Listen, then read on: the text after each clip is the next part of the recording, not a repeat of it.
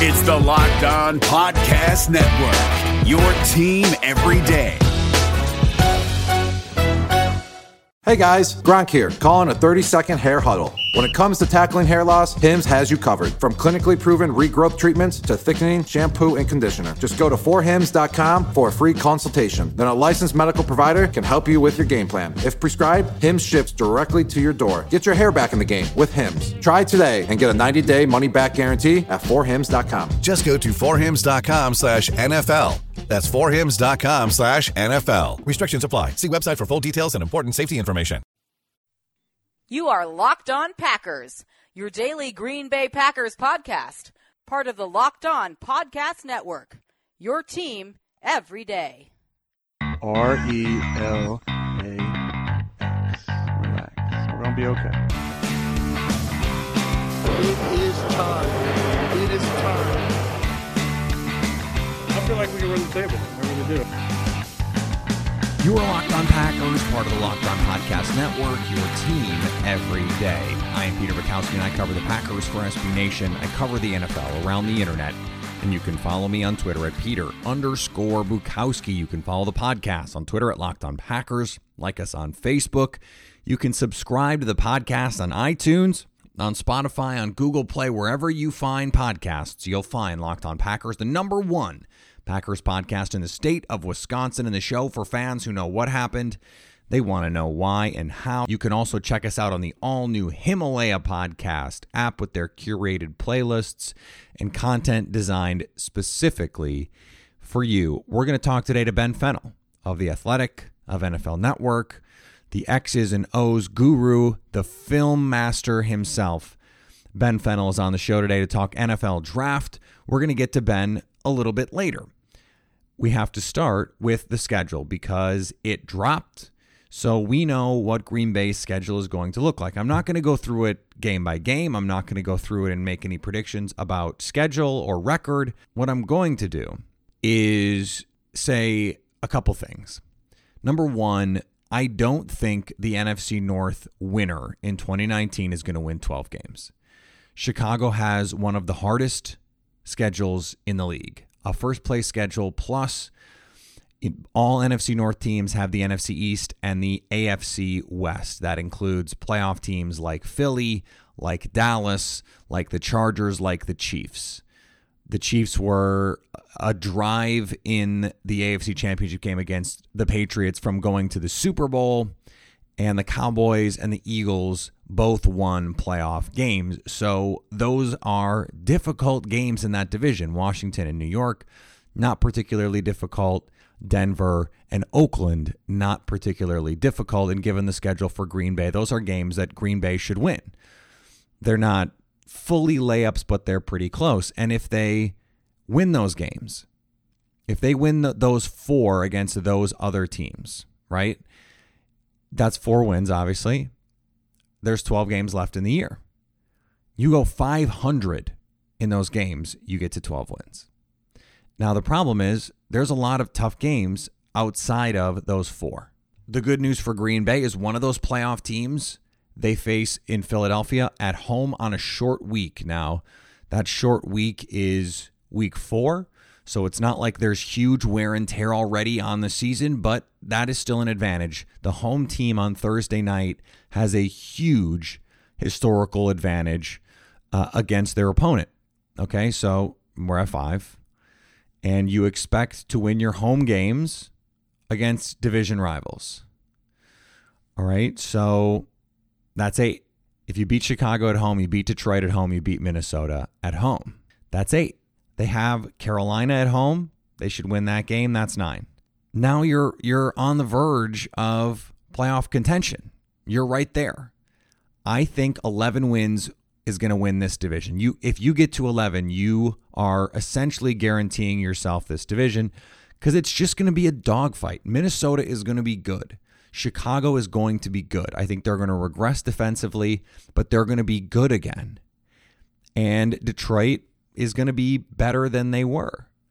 So if you're Green Bay, you look at the other games on this schedule. So I mentioned the Philly on a short week. Okay, so they should they should win that. So they're at 9 wins. They have to go at KC.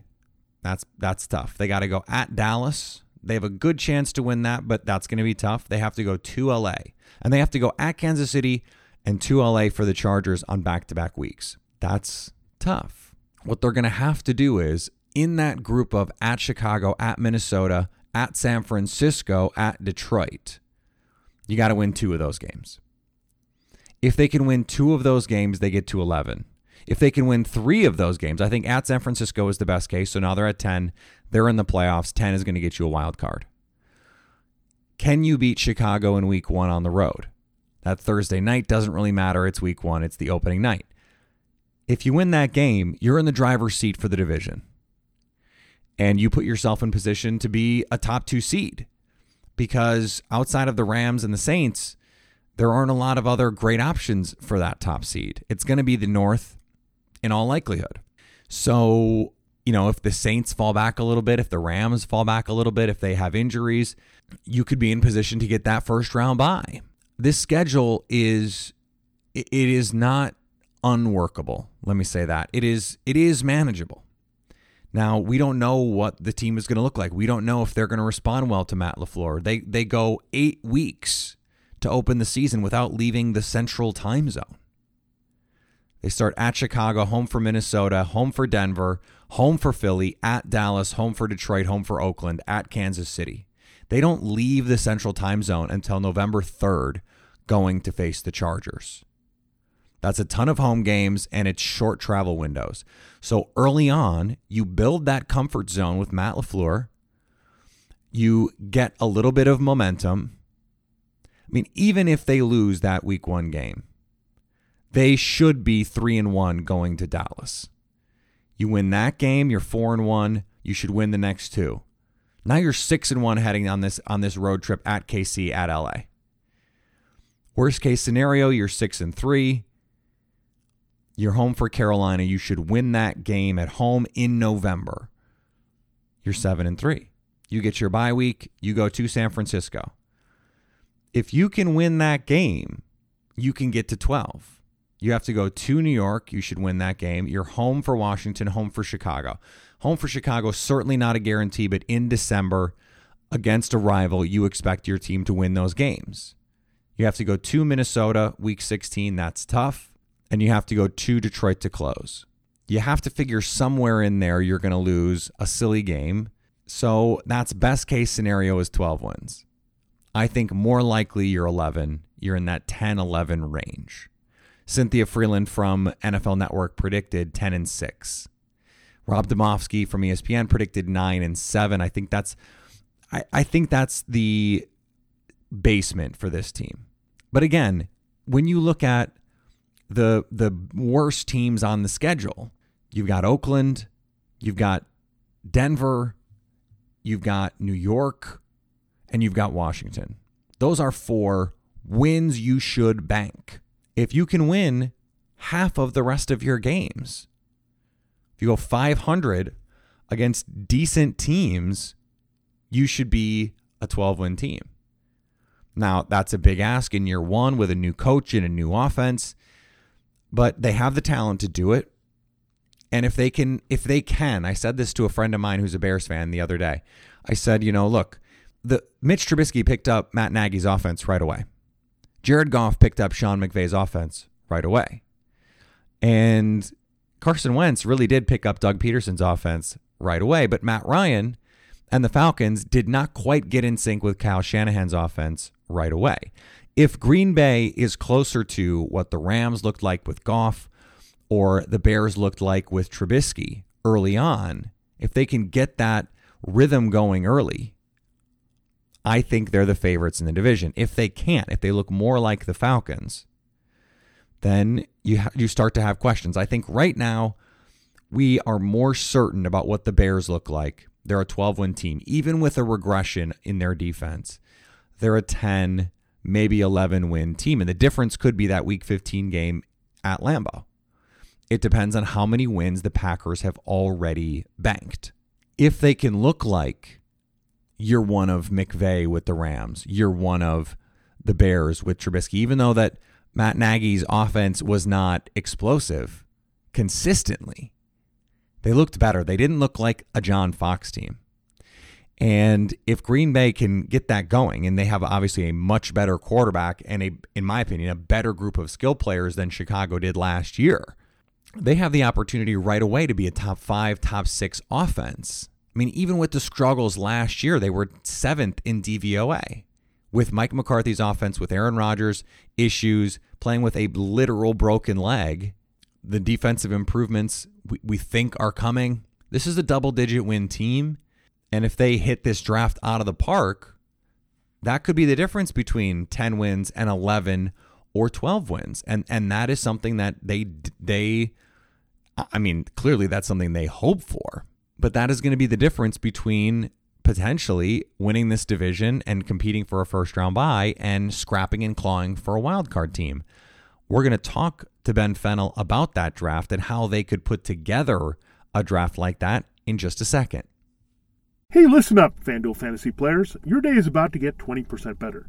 This is Vinny Iyer, host of Locked On Fantasy Football here on the Locked On Network, and I have an offer for you. Start playing fantasy this football season, and FanDuel will give you a 20% bonus on your first deposit. That's up to $500. That's a big time bonus, and all you need to do to claim it is to make your first deposit on FanDuel. I love the fantasy contests they have on FanDuel. So many different ways to play, cash games, tournaments. I like to challenge myself there Take my fantasy football knowledge to the next level. Many different types of game formats you can pick from main slate, single game, best ball, snake draft, and you can even play private contests with your friends. There's an awesome slate of games on hand every single week. You can get the players that you don't have in your redraft leagues into your lineup. Try to get that big time return on investment. Every week is a new chance for you to win big at FanDuel, and that's what I love about it. Experience season long wins without the season long waits. Sign today at fanduel.com slash locked on to claim your bonus and start playing today. That's fanduel.com slash locked on. Age and location restrictions apply. Bonus issued as non withdrawable site credit that expires after 30 days. David Harrison here, the Locked On Washington Football Team podcast, celebrating with you a 21 grain salute to a less boring sandwich thanks to Dave's Killer Bread. I don't know about you guys, but when I eat pizza, I eat it for the toppings not the crust. And when I eat a sandwich, it's for what's inside the bread, not for the bread. But when I throw a sandwich on 21 whole grains and seeds, thin sliced bread from Dave's Killer Bread, it is the epitome of addition by subtraction. That thin sliced bread lets me focus on what's inside the sandwich, but also adds to the sandwich with killer taste, killer texture, killer nutrition, a subtle sweetness, and a seed coated crust. Dave's Killer Bread is America's number one organic bread for a reason. It tastes so stinking good. Dave's Killer Bread is made with the highest quality organic and non GMO ingredients and is power packed with whole grains, fiber, and protein. Visit daveskillerbread.com to learn more and look for Dave's Killer Bread in the bread aisle of your local grocery store. All right, it's time to bring in Ben Fennell. You can follow him on Twitter at Ben Fennell underscore NFL. He writes for the Athletic Wisconsin. You can see his expert tape work uh, around the NFL network, especially this time of year. He does a ton of great work on Twitter, tape breakdowns, and prospect breakdowns. So you should be following him already. Go check his work out everywhere you can find him. Ben, thanks for joining Locked On Packers. Always a pleasure to hop on with you, Peter. So we are quickly approaching the NFL draft, uh, and this is a really exciting time of year if you're a Packers fan, if you're in the Packers front office because the Packers have two first round picks, three picks in the top 50. Before we, we speak specifically about them and, and what they should be doing, players that they could be interested in, you have watched a lot of these dudes who have been a couple players that have just really impressed you, guys that if you're in any room, you're going to pound the table for. Yeah, you know, each draft cycle, as you're watching film, you kind of just fall in love with some guys and something you saw on tape or the way they flash, and you develop some draft crushes. And I love the mean, mauling offensive linemen. So when I see some nasty offensive linemen looking to finish you into the ground and playing through that echo of the whistle, like Dalton Risner does at uh, Kansas State University, those guys I just fall in love with. Cody Ford of Oklahoma is another big, nasty offensive lineman that just wants to maul you and you know, sometimes things don't go right with these offensive linemen. Sometimes you get your foot stepped on, your hands knocked down, or you take a bad step. You got to be able to scrap your way out. You got to be able to maul. So I like these guys that are willing to fight you a little bit and play to the whistle. And there's always these guys that are skilled players and these hybrid gadget players. I love Deebo Samuel out of South Carolina. I just think he does everything uh, outstanding from running the ball, yards after catch, quick game routes. He can win down the field. And to see him punt gunning as a senior coming off a broken fibula last year and doing it with a high intensity and a high effort, I mean, that's a guy I want on my football team. And, you know, University of Memphis running back receiver Tony Pollard, I think is a late round version of Deebo Samuel. He's another guy that I've had a tremendous crush on this draft cycle. And there's guys all over the place. I like Andre Dillard and Hakeem Butler and AJ Brown's a lot of fun, and all sorts of corners and safeties in this draft, and all sorts of shapes and sizes. And some are hitters and linear missiles, and some have coverage ability. Some have range on the back end, like a Deionte Thompson, or a small little spark plug like a Darnell Savage Jr. from Maryland. I just think the defensive back group in this draft, there's so many different shapes and sizes and abilities. There's a lot to like in that group. Yeah, no question. We're we're going to get to safeties in a little bit. Uh, there is, I think, an important conversation to be had, and it's one that we've had on the show about how you build a team and the way that that you view the importance of position when you're looking at where guys are playing and where they might be able to help your team.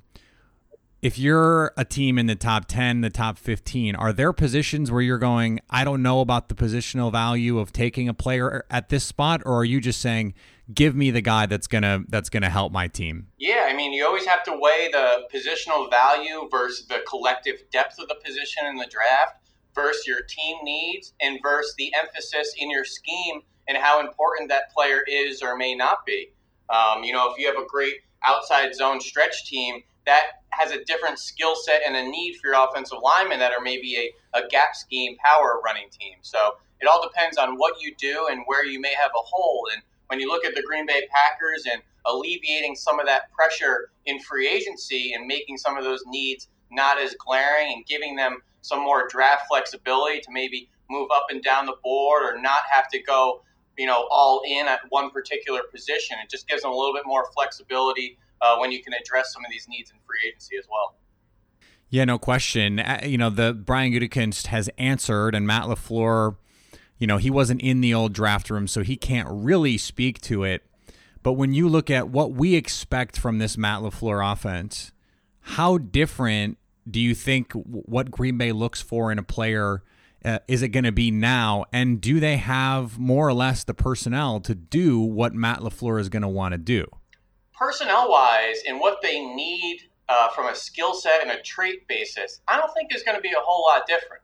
It's still, you know, uh, 2019 NFL, you need guys to stretch the field horizontally, laterally. You need offensive linemen with athleticism. You want three down running backs. You obviously want a scat back, a change of pace. I think the needs are still pretty, you know, a similar across the board for a Matt LaFleur led team versus a Mike McCarthy led team. What I think is just going to be different is the optics of the scheme. And I think we're going to have a little bit more of an identity on offense, a little bit more of a foundation, and we're going to see some of the same things over and over again from the same personnel, the same look, the same formations, and continue to build and add wrinkles off of that and getting defenses, for lack of better words, on their heels and guessing on what the Packers are going to do, which you really should always be in a threatening mode when you have the most talented passer of the football in Aaron Rodgers and a prolific offense and these weapons of Davante Adams and Aaron Jones and Jimmy Graham.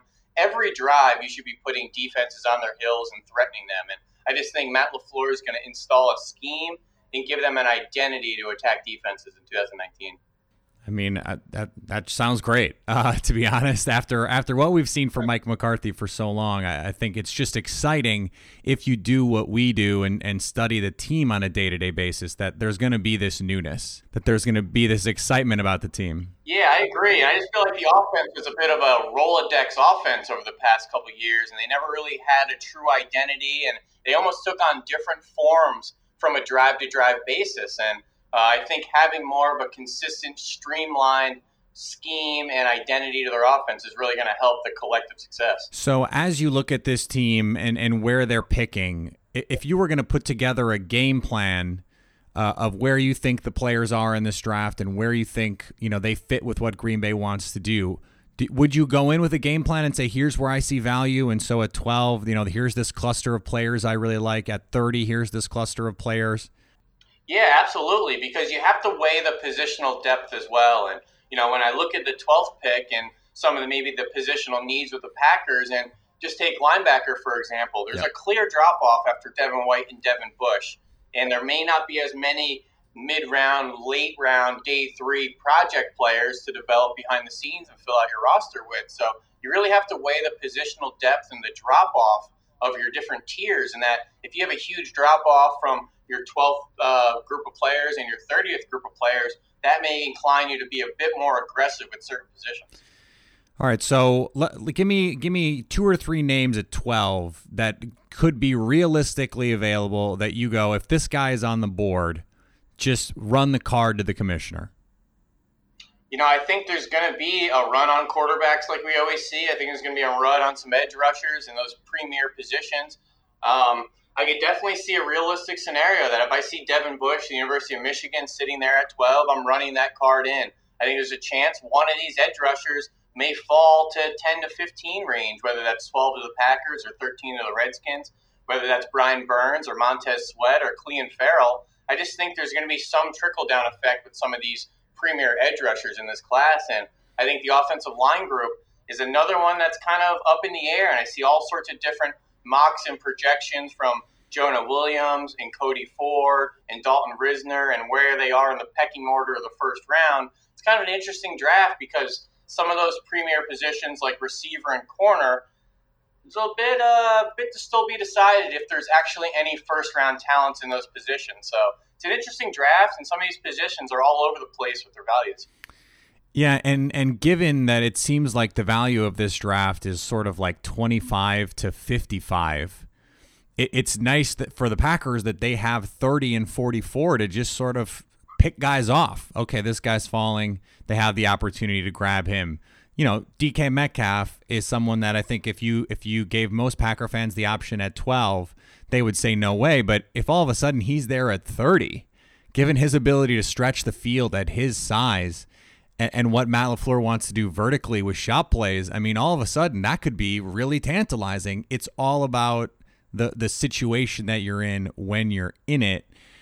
I- I'm wondering from if you're sitting there at 30, let's say, and there is all, there are all of these these safeties that are available.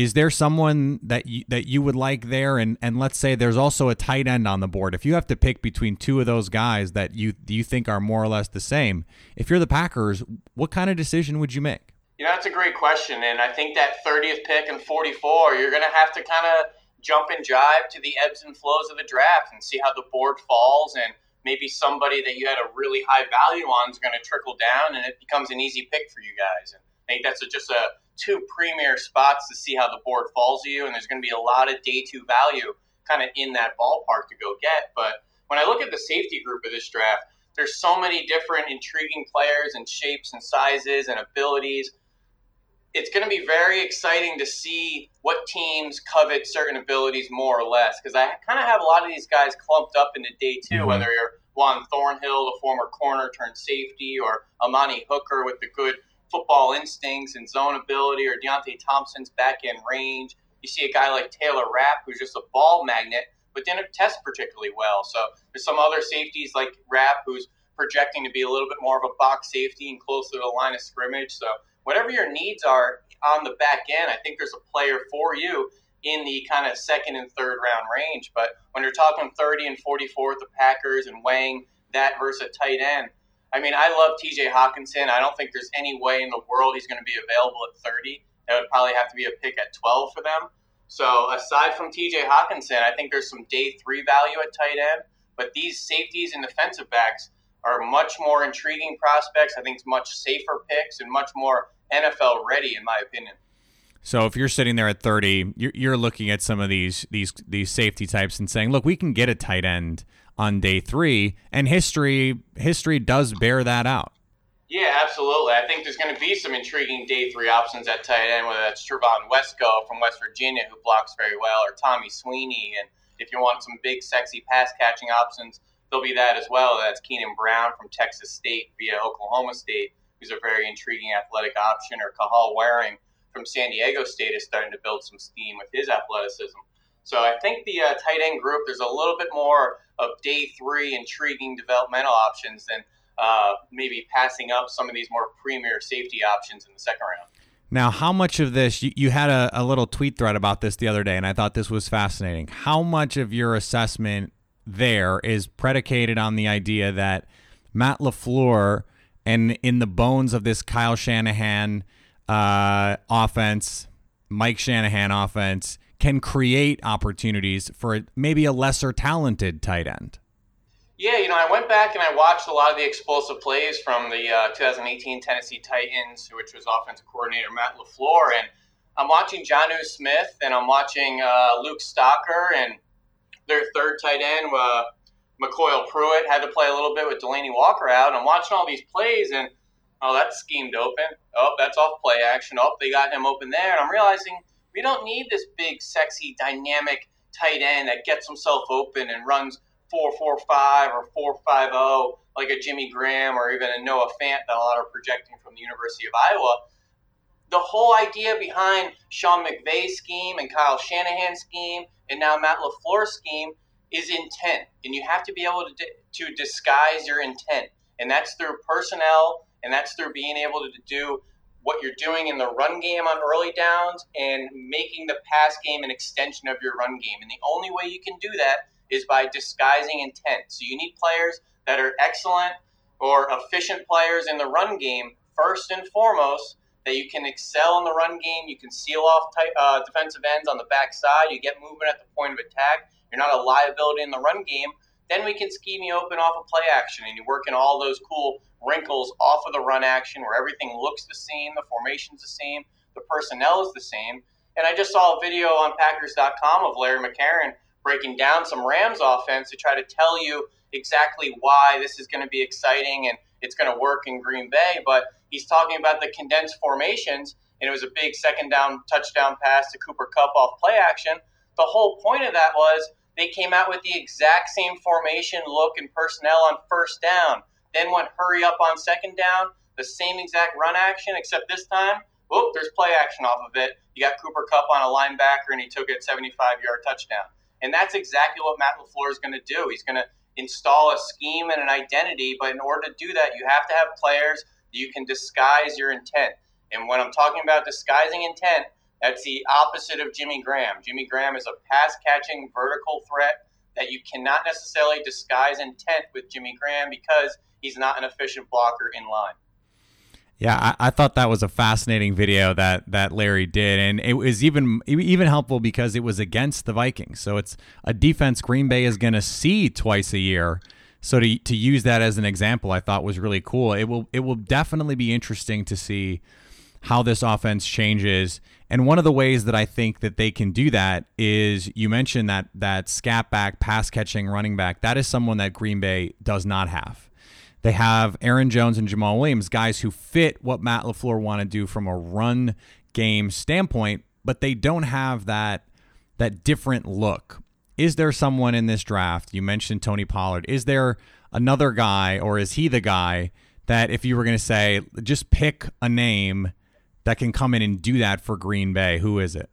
Yeah, you know, I love the gadget guys and the Deebo Samuel, Tony Pollard mold, like we had mentioned earlier. So maybe true kind of speed demon returners like a Mecole Hardman from the University of Georgia who had no problem cruising right past 4 3 Tony Brown in the national championship game last year, uh, running a big box fade. But some of these scat backs are really intriguing in this draft. You look at James Williams from Washington State, who just broke the Pac 12 record for receptions by a running back. He's undersized, he's about 5'10, 190 pounds. But he's a very, very good receiver out of the backfield has some flashes of a Christian McCaffrey type of ability. Has really good contact balance. He's elusive in the open field, but first and foremost, he has very, very reliable hands, and that's what you need out of a back uh, on third down. And I look at Darwin Thompson, this little kind of Darren Sproles clone from Utah State. Looks like he has some ability in the pass game as well. But even if we don't target one of these gadget or scat backs, I think Jamaal Williams and Aaron Jones have some ability to add to the pass game as well, mm-hmm. whether that's in the screen game or maybe sneaking Aaron Jones down the field like we saw last year on Monday night, scoring a touchdown against the Seattle Seahawks. I think there is some talent on the team to still kick around. All right, so just put on Brian Gutekunst's suit for a second and take me through what if you could just wave your magic wand and say these are the guys that I want at 12:30 and 44, let's say, that make the most sense for Green Bay. You're you're the GM in this in this situation. Who are your guys at those spots? At 12 right now, I have three guys in mind. I would love to see TJ Hockenson first and foremost. If Brian Burns falls, I'm intrigued by having a quick step, flexible edge player to complement the hopper of edge players they already have. I think he'd be a great complement to more of a brute edge setter of a Preston Smith, and a Za'Darius Smith obviously has some more positional flexibility to kick inside on some sub package downs. So I really like Brian Burns as a complement to the hopper of pass rushers that they already have here. Um, I would love to see Devin Bush at 12. He's another player that I think could just really add some attitude, intensity, explosive playmaking in the middle of the defense of the Packers, which I think affects every level of the defense. That linebacker position is such a nucleus and really affects your safeties behind you, your defensive line in front of you. It helps out your corners if you can make plays sideline to sideline. So I just I don't think we've ever had a caliber of athlete like a Devin Bush or even a Devin White as a linebacker with the Green Bay Packers. But man, if there's a chance a player like Ed Oliver falls to 12 and having someone that could just shoot up fields and be a gap penetrator and a disruptor, that's somebody I would love at 12 as well. And when I'm looking at 30, that's that position I really want to bolster the offensive line. And I know Cole Madison's back with the team and has some guard tackle flexibility. I know they went and signed Billy Turner with some guard tackle flexibility. I'm not set. I think you can never go wrong bolstering the trenches on either side of the ball, adding depth because depth wins in the NFL and it will always be tested. So I would love to see a Dalton Risner or even a Jonah Williams or another one of these guard tackle hybrids with a little bit more of an edge to them. I would love to see one of these maulers out there that play with some nasty like a Dalton Risner. And then 44, I just want to see where the board falls and see maybe if they have a higher rated safety that fell to them, whether that's a Darnell Savage or a Chauncey Gardner Johnson from University of Florida, or even a uh, Amani Hooker from Iowa. And there's going to be a lot of intriguing safety options where I think they really have to fix that back end of the defense Tramon Williams is obviously 36 years old. Josh Jones has been playing a bit out of position on the back end. So they have some uh, some identity to figure out there. But again, 44, if one of these premier receivers are falling down the board and Hakeem Butler is there, or A.J. Brown, or maybe even a N'Keal Harry falls, these guys all aren't all going to go in the first round. There's going to be some intriguing value. So I think 44 is a very reactive position. We're just going to see how the board falls, and that's a good spot to fill out your roster with a quality player. No question about it, Ben. I, I, appreciate your time as always. Let the listeners know where they can find more of the work that you do. Yeah, so you can follow me over on Twitter at uh, Ben Fennell, B E N F E N N E L L underscore NFL. And you can find a lot of my work on uh, NFL Network. I'm working hard on our draft coverage. And uh, I'm a contributor at The Athletic Wisconsin. So I'd be pumping out film breakdowns all during the season. I have a couple draft recaps of the Packers picks I'm going to be pumping out in the next few weeks. I'm also working on an off-season project with Aaron Jones and digging into his film and some of his UTEP film and uh, taking a look at some of the schemes and skill sets that have made him a successful football player up to this point in his career. So very excited time, and uh, it's a gift that keeps on giving this time of year with the draft. No question about it. Thanks, Ben. Thanks a lot, Peter. This episode is brought to you by Shell. College football is best enjoyed at home. You know, the home that has no rooms because it's a stadium of 70,000 screaming fans. But wherever you are, ESPN and Shell can take your fandom further with savings up to 15 cents per gallon for fuel rewards members at Shell. Welcome home, football fans. Terms and conditions apply. See fuelrewards.com slash fuel your fandom for details. Shell is an official sponsor of ESPN College Football. ESPN, the ESPN logo, and ESPN College Football are registered trademarks of ESPN Incorporated. This episode is brought to you by Philips One by Sonicare. One up your brushing with Philips One. This one is the ideal one for those who are still using an old school manual toothbrush. To all those people, it's time to take your brushing one level up. The solution is a simple one it's the perfect timing one. It's the long lasting battery powered or USB rechargeable one. that comes in multiple colors to match you one the one with a subscription that delivers new brush heads for just $5. Your teeth deserve this one. Philips One by Sonicare. One up your brushing. Learn more at philips.com slash one. That's P-H-I-L-I-P-S dot com slash O-N-E.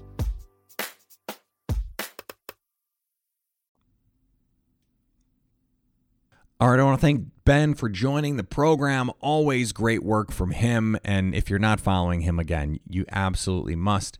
He does great work. All the stuff he does around the Packers in the season, his film breakdowns after the games are must read for any Packers fans. I was saying that all season, but I know we've got uh, you know a host of new listeners this off season. So go find the work that he does. He is um, really a a priceless resource for Packer fans. So go check that out. Remember, you can follow me on Twitter at Peter underscore Bukowski. Follow the podcast on Twitter at Locked On Packers while you're following Ben. Go do that. We're going to have Jason Hirschhorn on the show tomorrow. Some more draft talk with him, a little bit more Packers talk specifically, some news that have come out talking about the Packers quarterback questions. Should they take one? Should they trade for Josh Rosen? Some of those questions we're going to get into with Jason tomorrow. And while you're at it, while you're on the Twitter machine, by underscore JBH, go follow him there. That's going to be our last show for tomorrow. And then next week, we start into the previews. The 12th pick on Monday, we're going to start there. Who are the options? What are the options Green Bay has in terms of using that pick or trading down? Is something else they're going to be looking at.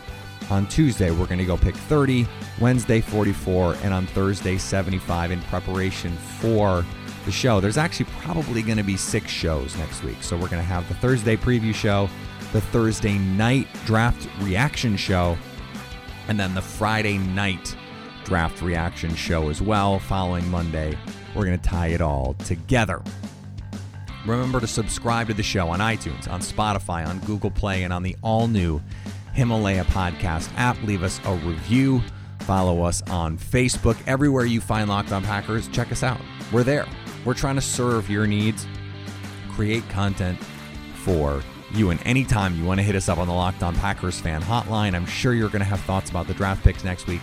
So hit me up there, 920 341 3775, and stay Locked On Packers.